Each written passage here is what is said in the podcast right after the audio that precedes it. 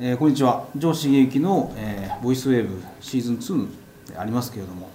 本日はですね映画監督の相田和弘さん、えー、お招きしています。よろしくお願いします。よろしくお願いします。えー、選挙という映画であの非常に話題になったんですけれどもあの方でありますけれどもあの現在今月から公開始まっております「えー、精神」という映画あの非常に話題になってますね。ありがとうございます。私もいろんなあの論者の方と記者の方からお話はもう伺ってます、えー、あそうですか。はい。あの私もちょっと見に行ってかなり衝撃を受けたんですけど。あありがとうございます、まあ、ちょっと本日はその話を中心に、はい、あのいろんなことを話していただければなと思います、はい。はい、あのまず今回の「精神」という映画について簡単にあの未見者の方に説明を、ね、はい。これはあのドキュメンタリー映画ですね。であの精神科あの岡山にあるコラール岡山っていう診療所がありましてでそこにまあ僕がカメラを持ってお邪魔してで、まあ、あの精神疾患を抱えておられる方ですねあるいは精神障害を抱えておられる方それからスタッフの方先生、えーまあ、ボランティアの方いろんな方々がそこにいらっしゃるんですけどその世界ですね、をあの描かせてもらうというような映画です。あの僕はですね見に行ってですね、はい、あのすごく淡々という進まれるじゃないですか、え作風として、はい、前回の時もそうだったんだけども、えなんだけどなんて言うんだろうな。ものすごい衝撃をいくつか受けてやっぱり一番の衝撃っていうのが、え、あの普通の生活なんですよね、はい、そこが、はい、僕らが送ってるのと全然変わらないんですよね、でああそうだったんだなっていうことに初めて気づいたんです、ね、あそうですか、うん、考えてみればそうなんですよ、うん、だけど知らないんですよね普通の人って、うん、そうですね。やっぱりあの精神疾患を抱えておられる方っていうのは今までその精神病院というものに押し込められると、うん、でタブーのようにしてこう社会からこう蓋をしてされるというような状況がずっと続いてきていて。で今でもあのあのその状況は基本的には変わらないんですよね。だからその精神疾患の方がまず周りにあまりいないと、あるいはいたとしてもそれについてその語らないのでそのいないかのように僕らはもう振る舞っているというかあの気が付かないというかそういうようなところがあると思うんですよね。だからまああのまあ、僕はそれをあの見えないカーテンって呼んでるんですけど一般社会からその精神科の世界っていうのが見えないカーテンでこう隔絶されてるというようなものがを感じていてでこのカーテンをカメラの力で取り払うというのが今回の趣旨だったんですよ。なるほどとにかく見てみようということですね。ですね。はい。いや僕もだから子供の頃ですけど田舎で住んでる時に、まあ、田舎だからなのかな、うん、あのやっぱり近所でそういう方がおじさんなんですけど、はい、あのお出になってですね、はい、である時からその人の話をしちゃいけないって言われたんですよ、ね、あそうですか。それはどなたから、いやあの家族とあと周りの人がもういなかったものにされちゃうんですよね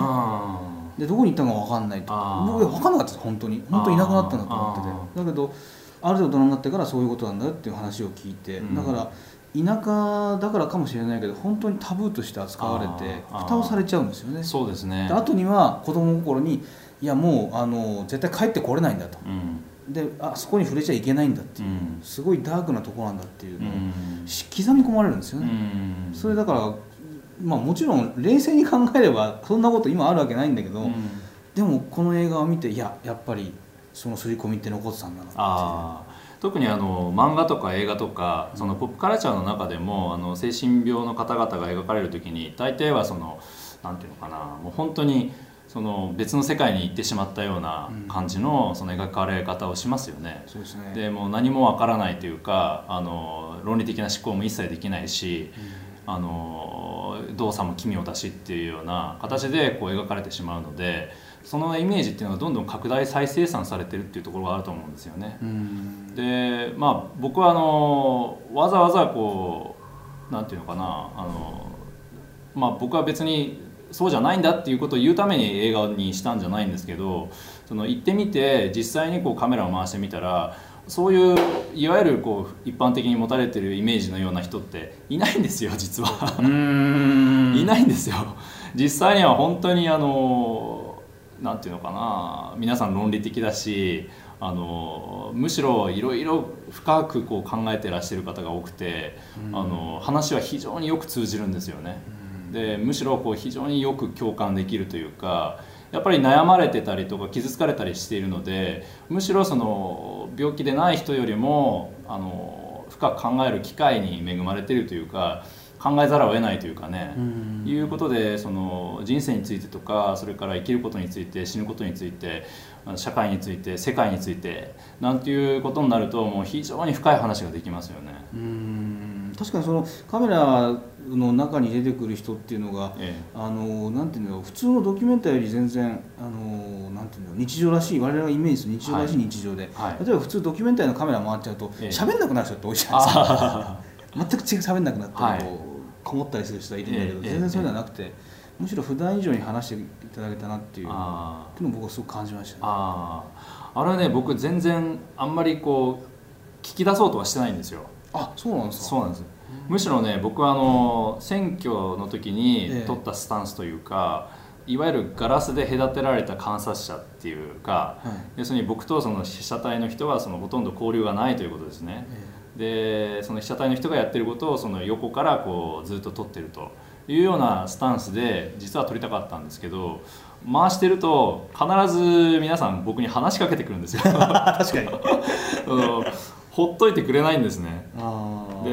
ほっといてくれないからもう本当にあの仕方なく僕もあのなんていうのかなそれに答えますよね。例えばまああの菅野さんっていう詩人の方が出てきますけど、彼なんかは何か言ってはすぐ「カット!」とかって あの、まあ、照れ隠しのつもりなんでしょうけど言うんですよ、でそのために僕は最初は困ったんですよね、うん、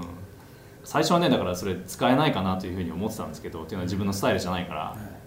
だけどあのよ後で見たらすごく面白いので,、で自分のスタイルのためにその面白いシーンっていうのをカットするのはどうもおかしいなと思って。でむしろそのそれをこう自然にねその映画の中に使っていければいいいいかなっていうふうにねそういう感じだったんですよ。あなるほど。じゃあ意図的にあの、えー、作風を変えたりしようとか、うん、あるいはそのあのなんとか引き出す工夫をされたとか、はい、そういうわけではないんですね。一切ないですね。むしろ引き出そうとすることは、はい、あの禁じ手にしていて、あのその被写体の人がその普通にこう自然にこう喋り始めたことをあのシーンとして構築していくっていう形にしようと思って。っていうのは僕ねあのインタビューっていうのはあんま好きじゃないんですよ。それまたどうしてですか？特にねドキュメンタリーでねインタビューってねすごく便利なんですね。あのその被写体の人がいろいろこうあの自分の気持ちとか状況っていうのをこう手短にまとめてくれるともうそれだけで大体あのその作品ってできちゃうんですよ、はい、だけどそれをやりすぎるとねあのすごくこう説明臭くなるしあとはこう見てください見てくださいっつってすごくこう押し付けがましくなってくるんですね。だからあんまり僕インタビューって好きじゃないんですよね。だからあの積極的に僕はそのこれをインタビューって呼ばずにあの会話って呼呼ぶようにしてるんですけどあのつまりインタビューのようにこう相手から何かをほじくり出すんじゃなくてその自然な僕との会話をあの映画にするというふうなスタンスでやったんです。確かにあの、まあ、僕もノンフィクション的な手法を割と取るんですけれども、うん、活字ではありますけども、はい、あの新聞記者なんかともみんなそうなんですけども、ええ、ある程度自分の中でストーリーを作ってまあちょっと言葉悪いですけど誘導するんですよ。そうそうそうそうほとんど誘導尋問ですよね。空いたところにもっと言うと空いたところに当てはまりそうな人ってある程度見繕った上で、はい、会話の名前を内容をシミュレーションしてヒアリングするわけなんですよ、だからうまい新聞記者なんかっていうのはもう、え向こうの思いたいようなことに言わされてるんですよね、はいはいはいはい、下手なやつだと明らかに誘導してるのが分かるんで 意地悪して絶対言わなかったり困ってたりするのは分かるんだけどでもそれはもうドキュメンタリーの現場でも非常に救っている僕は病理だと思ってるんだけどあのドキュメンタリーって言っても普通はやっぱりシナリオを書くわけですよ、はい、構成表って呼ばれるやつですよね、はい。でその台本通りに、まあ、台本にはそのもうエンディングまで全部書かれていて、うん、でこのシーンにはこういうあのショットがあってで誰々がこういうことを言うと。それこそインタビューの内容まで書き込むディレクターだっているわけですね。うん、で、まあ、特に僕はテレビでのドキュメンタリーが長かったんですけど、まあ、テレビ局では必ずそれをやるんですね。うん。でそれでやってでその台本が完成してもう青写真がもうこういう番組になるということが分かった上でやっとそのプロデューサーからその撮影の GO が出るわけですね。でそのシナリオを持って現場に行って撮って帰ってくると。それが普通ですよねそれ誘導したくなりますよね。そうそうそうそうできなかったらって GO で何何やってんのお前はっていう。そうなんですよ。だってでいつも僕が感じたジレンマっていうのは、はい、そこで取りに行くでしょ。う、はい、そうすると大体自分のシナリオとは全然違うことが展開してるんですよ。でしかもそっちの方が面白いんですね。あ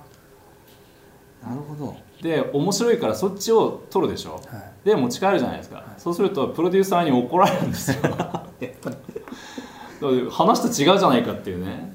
まあ確かにプロデューサーの立場からすればそうなのかもしれないんだけどだけどドキュメンタリーってそうじゃないの。だってこうだったんだもんって僕は言いたくなっちゃうわけですよね。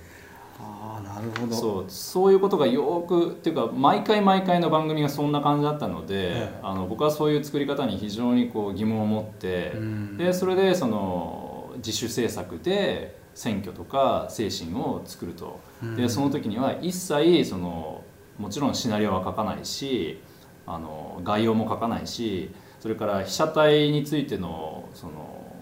リサーチいわゆる調査ですね勉強ですね、はい、それから被写体との打ち合わせもしないと。でカメラを持って行ってもう行き当たりばったりで回すと。で回したことがそのまま映画になると。いうような作り方を始めたんですよ。選挙はまさにあのガラスの壁の向こうで撮られてるって感じですよね、はい、そうですね。なるほどな、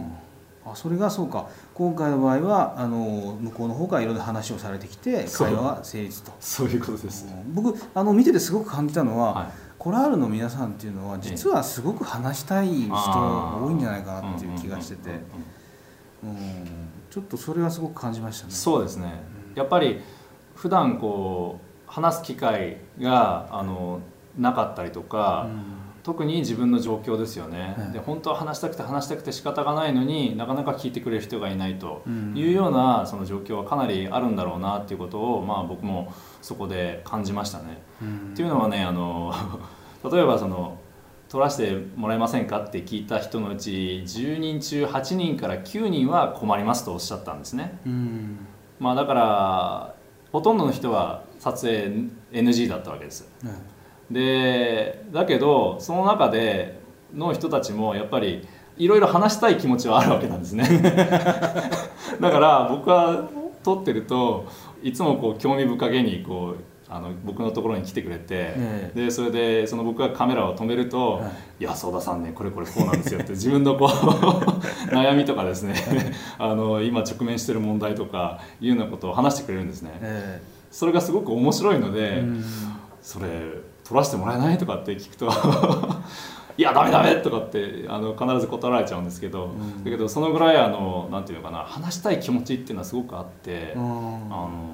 僕から本当にこういろいろこう水を向けなくても自然にこうそういう話はしてくれるっていうような感じがありましたね。うんやっぱり、うん、カーテンが開けるべき時なのかなって気しますけどね僕が見れてすごく僕も自分の中も含めてそういうふうな印象を持ってましたけどね。ああの少なくとも今この社会でその精神疾患と全然関係ない人って多分いないと思うんですよ。いやそうかもしれない。それはあると思う。もうそれこそ社会がものすごい行き詰まった感じがあって、今までのやり方っていうかねあのそれこそ年功序列のその終身雇用っていうのがあの行き詰まってでその雇用も非常に不安定になっているしあとその雇用されてても飼い殺しになるとか あのご本でもそういうふうにあの書かれてましたよね。えー、でそんな状況であのなんていうのかなやっぱりストレスとかねそれから閉塞感ってめちゃくちゃこう強まっている感じがあって周り見ると結構そういうその問題を抱えた人ってゴロゴロいるでしょ。う、うん、僕もねあのこの映画を撮ろうと思った着想そのものは、まあ、自分自身が非常にこう追い詰められてですね、うん、かなり危険な状態というかこのままいったらあのその病気になるなというような状況があったから この問題に興味があったんですね、を持ったんですね。それはあの映画を撮られる前のそのプロデューサーとかそういうそうですね。そうですね。テレビの番組を作ってた時ですね。テレビめちゃめちゃ多いですよね。そんな人ばっかりそんな人ばっかり本当にそうなんです。あの僕はニューヨーク在住だから、はい、あのそのニューヨークでその普通は番組を作ってたんですけど、はい、ある時その日本の番組ででそれを日本で編集しなくちゃいけないことがあって、はい、で2か月間缶詰になってその東京で編集作業をやってたんですよ、はい、これが結構辛くてですね。まずものすごい長時間労働、朝から晩までずっと缶詰で作業させるでしょ、でもちろん休みもない、であと上司っていうのかなあのプロデューサーですね、うん、に毎日のように怒鳴られるっていう。確かに。これねあの僕免疫ないんですよ。あのアメリカで怒鳴られたこともないし、うん、あの徹夜もしたことなかったんですね。ああはい。テレビ業界なのに。えアメリカのテレビ業界ではそういうことはないんですか？ないですよ。あれあれ日本オリジナルの？そうオリジナルあ僕そうなんだ。もう全国の世界のテレビ業界ってそういうもんなんだって思ってたんだけど。いやいや全然そんなことない日本だけなんですか？そうです。と思います。いやまあ日本日本とアメリカぐらいしか知らないのでよくわかんないですけど、でも少なくともアメリカではなくてですね、むしろ例えば怒鳴ったりなんだりするとその職場で、あのそれはなんていうかな。プロフェッショナルじゃないとそれは言われますよね。あの怒鳴る人間はマネジメント力がない人間証だっていう言い方されますよね。あそうですか。日本でも？外資の人は言います。あそう日本の課長さんとなるんですよ。あそうですか。でも外資のマネージャーはそういうことはしなくてあのまあその代わり評定下げたりするんだけどああそうなんですか。でもちゃんといわゆるそう直接的なことないですよね。手を出したりとかはないし。まあ、僕にとってはそれはあのある意味カルチャーショックっていうかね、うん、あの逆カルチャーショックだったんですよね、うん、でそれで相当やっぱり追い詰められてたみたいで、うん、途中でその妻が様子を見に来たら「どうしたの?」って言うんですよ。まず僕の声があの小さいって。結構でかい声なのになんかか細くなっててですね。それは心配されますね、ええ。あとなんかあの態度が小さいらしくてなんかそれで心配されてですね、まあ、僕自身も確かにおかしいなと思ってその時にですねただ自分もこう追い詰められてたんですけど周りを見渡すとすごく似たような人たちがで聞いてみれば精神科に通ってる人もいるし、うん、あとその同僚の同僚があの自分で自らその命を絶たれたとかそういう話も結構ゴロゴロしていてでもしかしたらこれこの職場だけじゃなくて日本全体を覆うそのなんていうのかな病理というかあの日本全体が非常に精神的に苦しんでるんじゃないかなというようなあの印象を持ったんですよね。それでまああのこういう映画精神科のドキュメンタリーを撮れないかなっていうところにこう発想がいった。うんまあ